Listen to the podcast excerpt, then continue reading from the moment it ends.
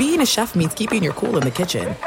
And with Resy Priority Notify and Global Dining Access through my Amex Platinum card, right this way. It's nice to try someone else's food for a change. That's the powerful backing of American Express. Terms apply. Learn more at americanexpress.com slash with Amex. At Bet365, we don't do ordinary. We believe that every sport should be epic. Every home run, every hit, every inning, every play. From the moments that are legendary to the ones that fly under the radar. See for yourself when you sign up today and get $150 in bonus bets when you bet just $5. Whatever the sport, whatever the moment, it's never ordinary at Bet365. 21 plus only must be present in Ohio. If you or someone you know has a gambling problem and wants help, call 1-800-GAMBLER. Terms and conditions apply.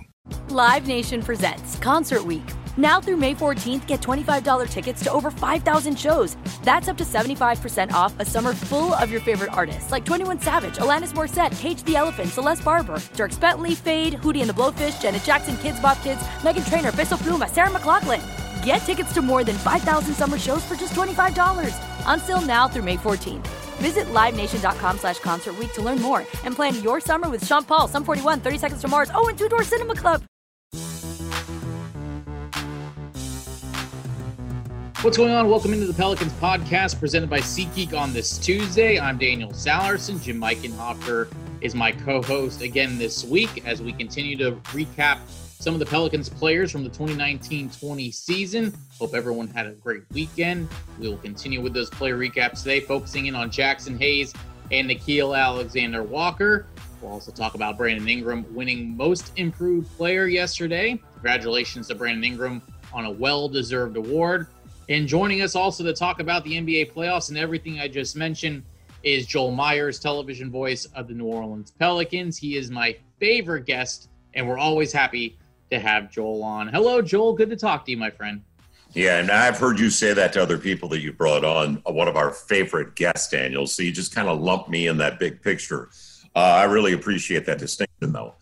Uh, doing well, watching basketball nonstop, and it's great to see a couple of game sevens, which is in the Western Conference. And I've said it before the top four or five in the East are very competitive with the top four or five of the West.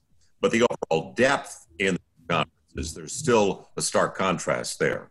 It is a much deeper group in the Western Conference, and that's on display. Remember, the top four seeds in the East in the first round want to combine 16 and 1, but it's a different story in the Western Conference. And that's been the, the case for a number of years now. But fortunately, because the first round of the East was so bad, at least the first round of the West, we're getting some good games out of it.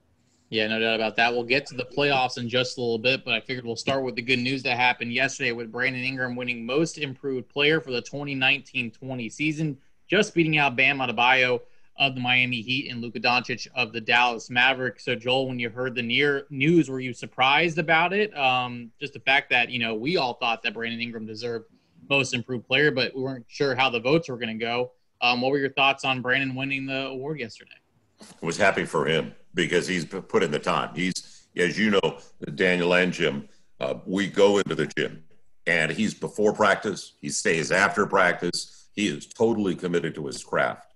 And, and he's really mature for his age. He doesn't even turn 23 until, well, actually, he's turning 23 right around the corner this month in September.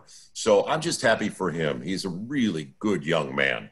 And it says a lot about the culture and the environment that's being created right now on airline.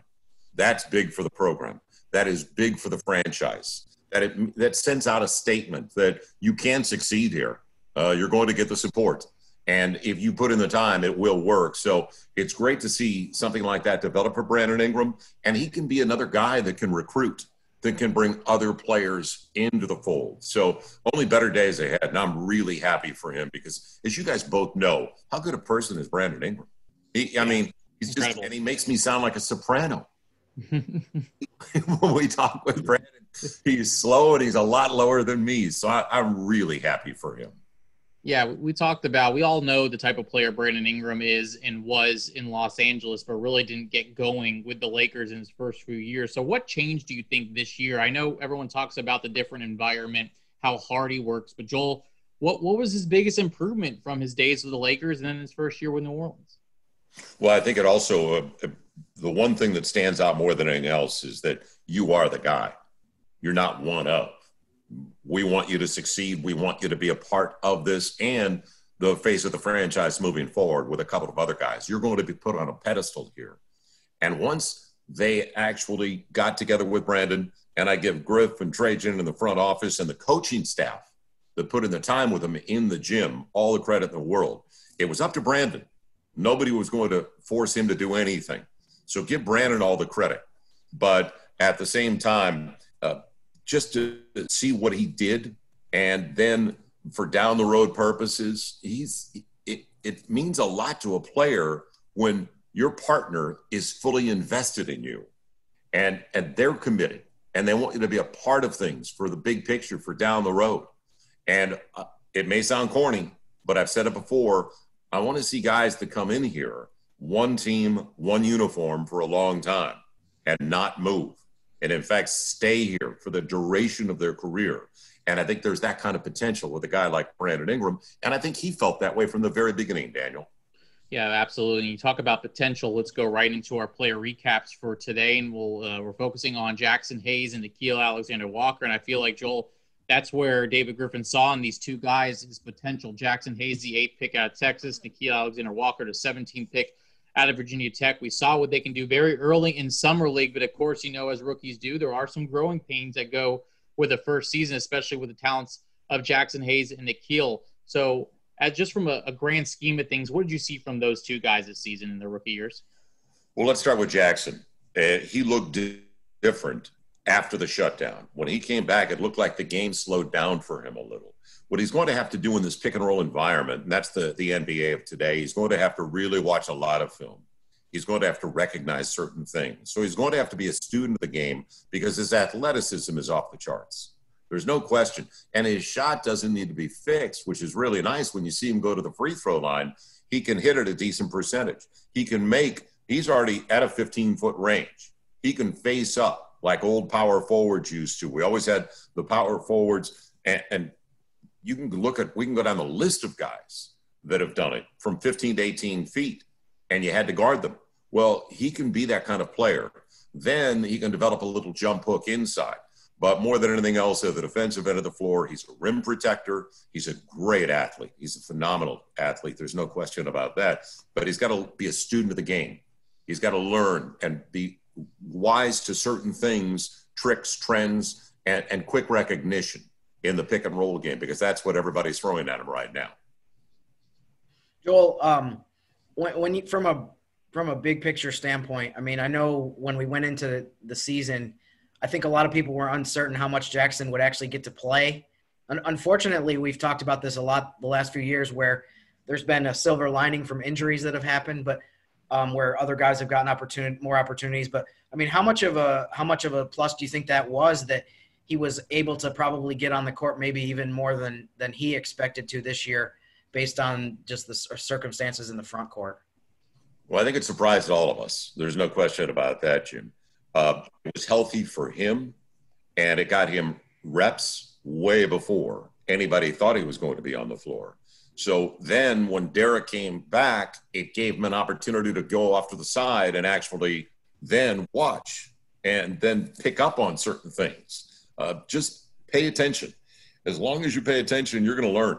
And because he got reps early, now see what a real pro like Derek is doing on the pick and roll. So I think it was a really solid first season for a guy that we didn't think was going to be on the floor eh, that early in the season, but because of the back problems with Derek Favors, he got out there. So that's only going to pay dividends down the road. Now it's up to him. What does he do during the offseason? And obviously it's going to it's strange for everybody, but what does he do to add to his game to recognize what he needs to work on? So it, those were pluses only positives for the Pels. Now he's got to build on it as we've seen other guys do, like Brandon Ingram, and also even Lonzo Ball with the jumper and, and the shot, the way it improved for Lonzo Ball due to his determination and dedication. You mentioned um, some of the traits that Jaxson Hayes has as far as his athleticism.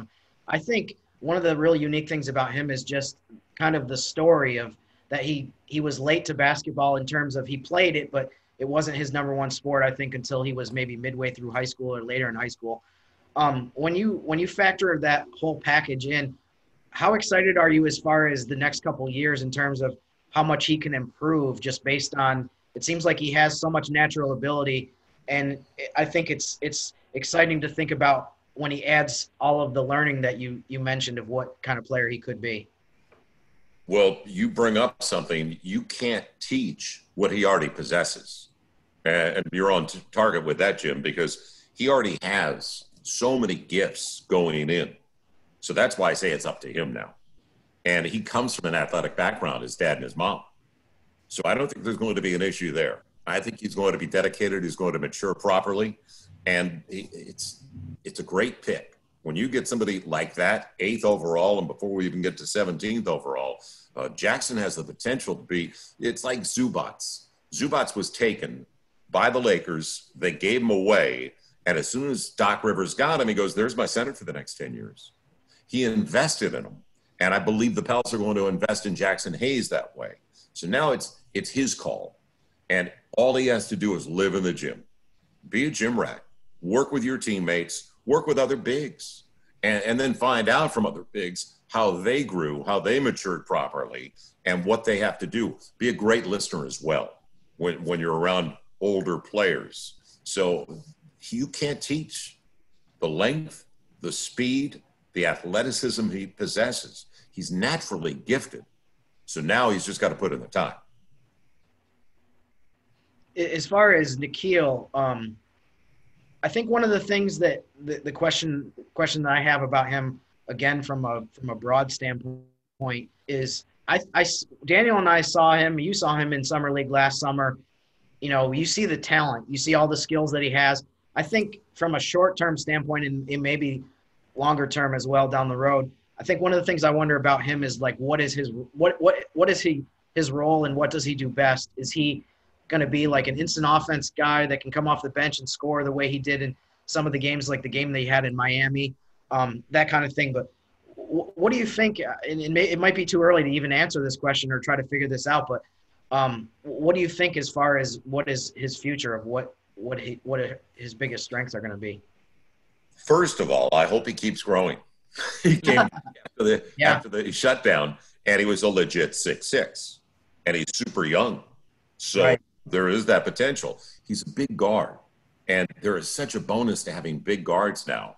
His shot doesn't, his shot looks good. His stroke looks great.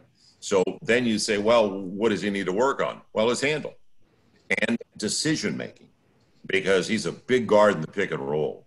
And then he's a big guard in the pick and roll to defend. At the, the other end of the floor, he can get better defensively. So his length is a real asset. And his wingspan, a lot of people don't talk about wingspan but he's got that going for him too.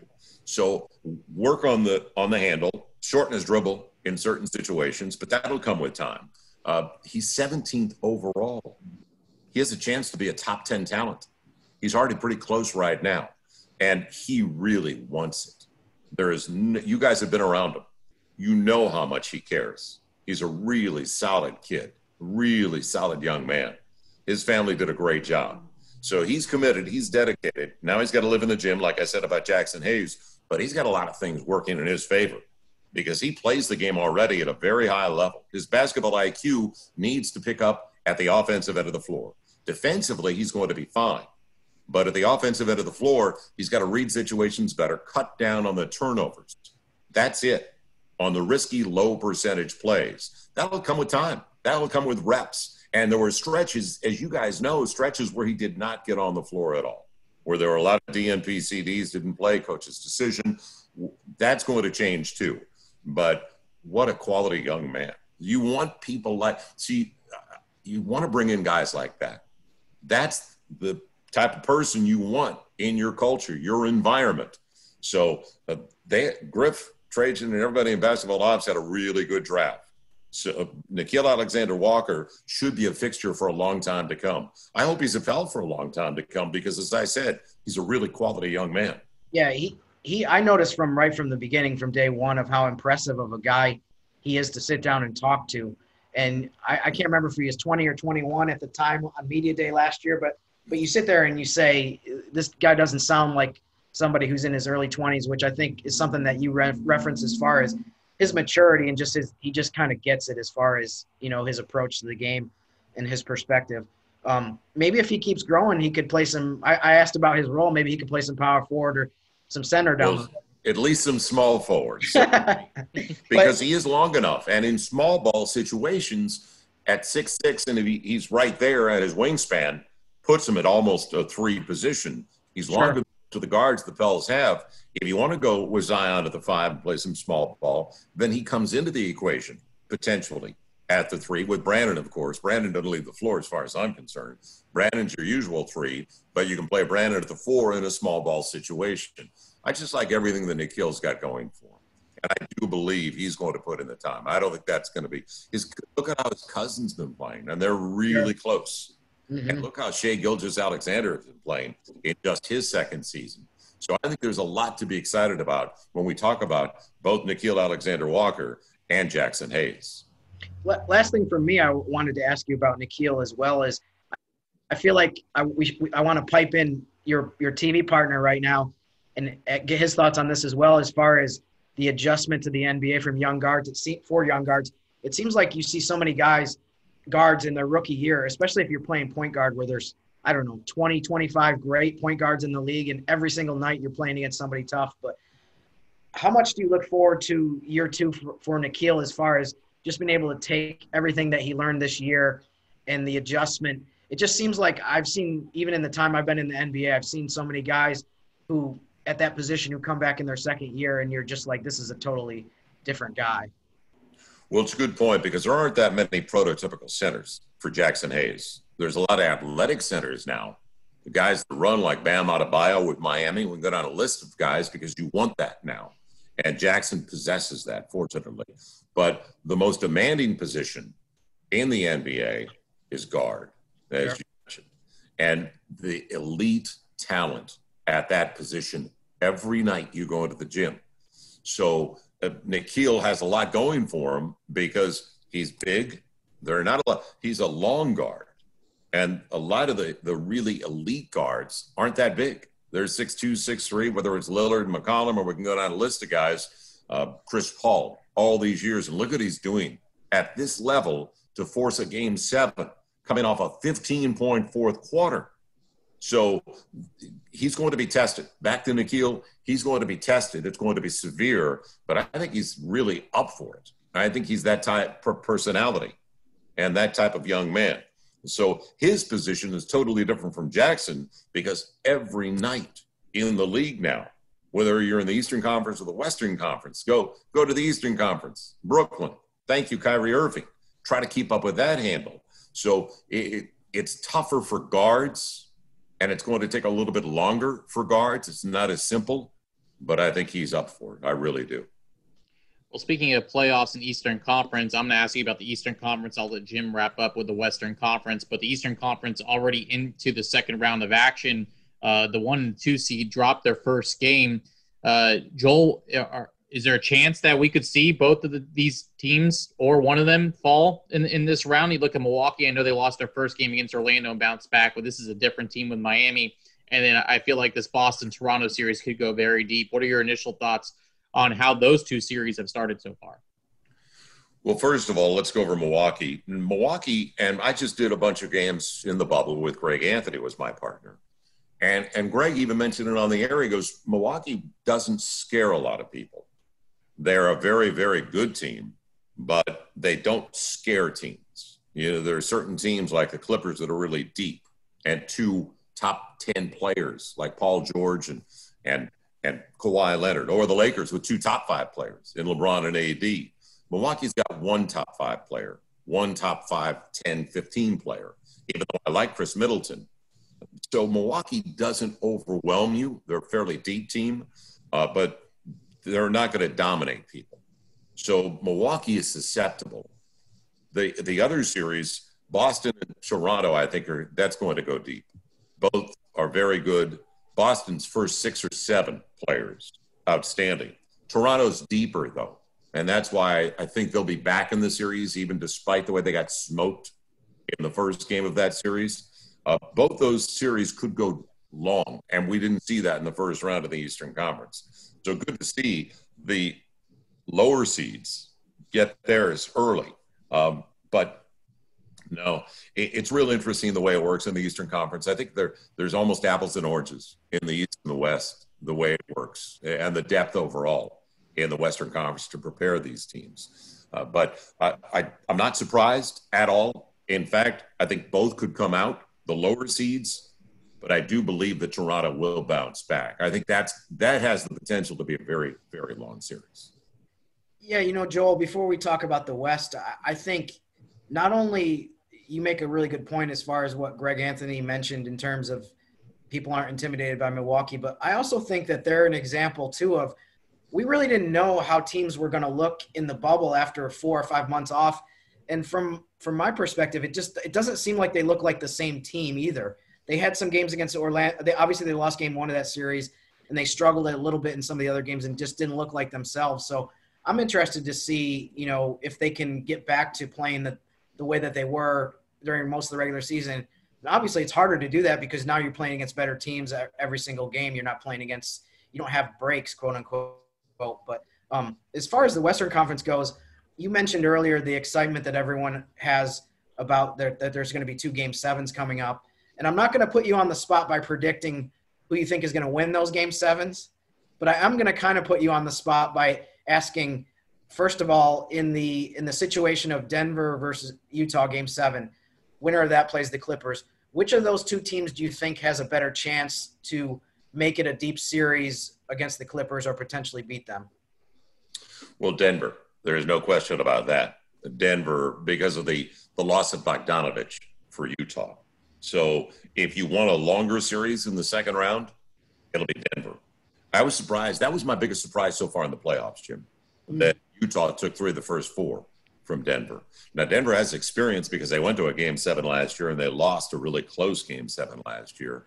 Uh, but what Jamal Jamal Murray's a sore subject for me, so I'm sorry you even brought that up.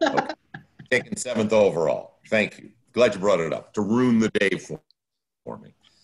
Like Jamal Murray when he was coming out of college, to say the least. At 19 years of age, and to think what he has done now over the last three games, to see him averaging what is it 43, 44 points over the last three games? Sure. Pretty incredible. Uh, so, and he's feeling really, really good about where he's at in life right now. You can tell after his emotional response to Jared in the post-game interview after their big game six win. Uh, so, uh, Denver, to your point, and then with Milwaukee, to go back to the East real briefly, what happens when you take away a team's best player? Well, coming back after the shutdown, you saw the games, the eight seeded games. Giannis was in foul trouble just about every game.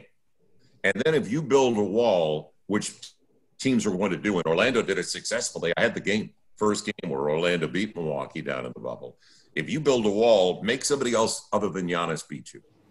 Because he was putting up astronomical numbers in that five game win over Orlando. So let's see if the other guys can win. If they can, you hold Giannis to the bare minimum, he's going to get his. He's going to, and he even put him at the free throw line where he's not had a good year, a career low at the free throw line for him. But that's why I mentioned that they didn't scare anybody, that they're still deep. They still have the best record in the NBA. But as my old NBA buddies, make, get the ball out of his hands, make somebody else beat you. But that was the, the biggest surprise back to the West was Utah taking three out of four. And that's first of all, trust. They've got a great player in Donovan Mitchell and trust in the staff. And they got a really good coach in Quin Snyder. You know, Joel, I got to check my notes, but I got to double check this. But I think this is the 493rd time that you've mentioned Jamal Murray over the last few years. So you're almost at the 500. I did not realize that you were a, a, a, a believer in Jamal Murray until now. But then I just looked back and I found the 493 previous. Thank you. So there you thanks go. for making thanks for making my day, Jim. I really appreciate it. That's what he's here for. Anyway, we'll move on. We'll move on to a less sore subject with you. And now, uh, as far as Houston OKC Game Seven, I'll ask you kind of the same question. Not not who you think is going to win, but who do you think has a better chance to to make it a deep series against the Lakers? Well, most likely Houston to make it a deep series, although OKC has the roles clearly defined with Steven Adams, and then Danilo out on the wing, and, and a great leader, a great game manager in Chris Paul. I don't think Houston's small ball will hold up as well. Maybe I'm, I'm dead wrong on that against the Lakers because the Lakers have guys that can really handle it. And like JaVale McGee, they can go to him. They don't feature Steven Adams in OKC. He's not that type of guy, but they can work a pick and roll with JaVale McGee, a good athlete, and utilize him a little bit more at the offensive end of the floor. And they, they'd have to get Tyson Chandler out of mothballs. So and he's very rarely off the bench, even though he's on the bench. A lot of people forget that for the Houston Rockets. It, it's styles, and I'm not in love with the style of the Houston Rockets. I'm not in love with 55, 63s a game. So, and I'd love to see more. See, I, I love beautiful basketball like Golden State and ball movement, player movement, and and you don't have to. And the Pels trying to do that as well sharing the basketball, moving the ball and man move at the same time. And what I, I do miss is just complete teams where everybody is involved and they're not all on the floor is spaced properly now but that doesn't mean you have to take 55 or 63s a game i think that's the easy way out so uh, i'm not huge on the style of the houston rockets they do it really well and they've got a great coach. There's no question about that for small ball, Mike D'Antoni. Uh, but in the long term, uh, Houston would probably give them more of a run, but I wouldn't mind OKC. Yeah, it's going to be very interesting how those two Western Conference Game Sevens play out, as we will then have conference semifinals, and we'll see how those go as well as they continue tonight and for the rest of the week. Joel, I, I appreciate the time here. It's nice to have you on back-to-back weeks to talk playoffs and, of course, talk about the Pels. Um, have a great rest of the week, and always a pleasure talking to you, my friend. Well, I hope that you do have one of your favorite guests on once again next week, Daniel, so we can revisit uh, the playoffs. But thank you for having me. He only means it when he says it about you. The other ones, it's just kind of you know just something you say. But when he says it about you, he really does mean it. Yeah. well, if we talk about our favorite guests, I'll make sure that Antonio Daniels is on next week as well. So. Thanks. Thanks, Phil. I appreciate it. We will continue with our player recaps tomorrow. We'll go to Nicolo Melli and Frank Jackson. Of course, the biggest Nicolo Melli supporter is Christian Clark from the Times Picayune The Advocates. We'll have him on on Wednesday. And speaking of Antonio Daniels, we'll wrap up the week with him on Thursday as we'll focus in on Lonzo Ball. Hope everyone has a great Tuesday. And until tomorrow, for Jim and Joel, I'm Daniel. Thanks for listening to the Pelicans podcast presented by SeatGeek.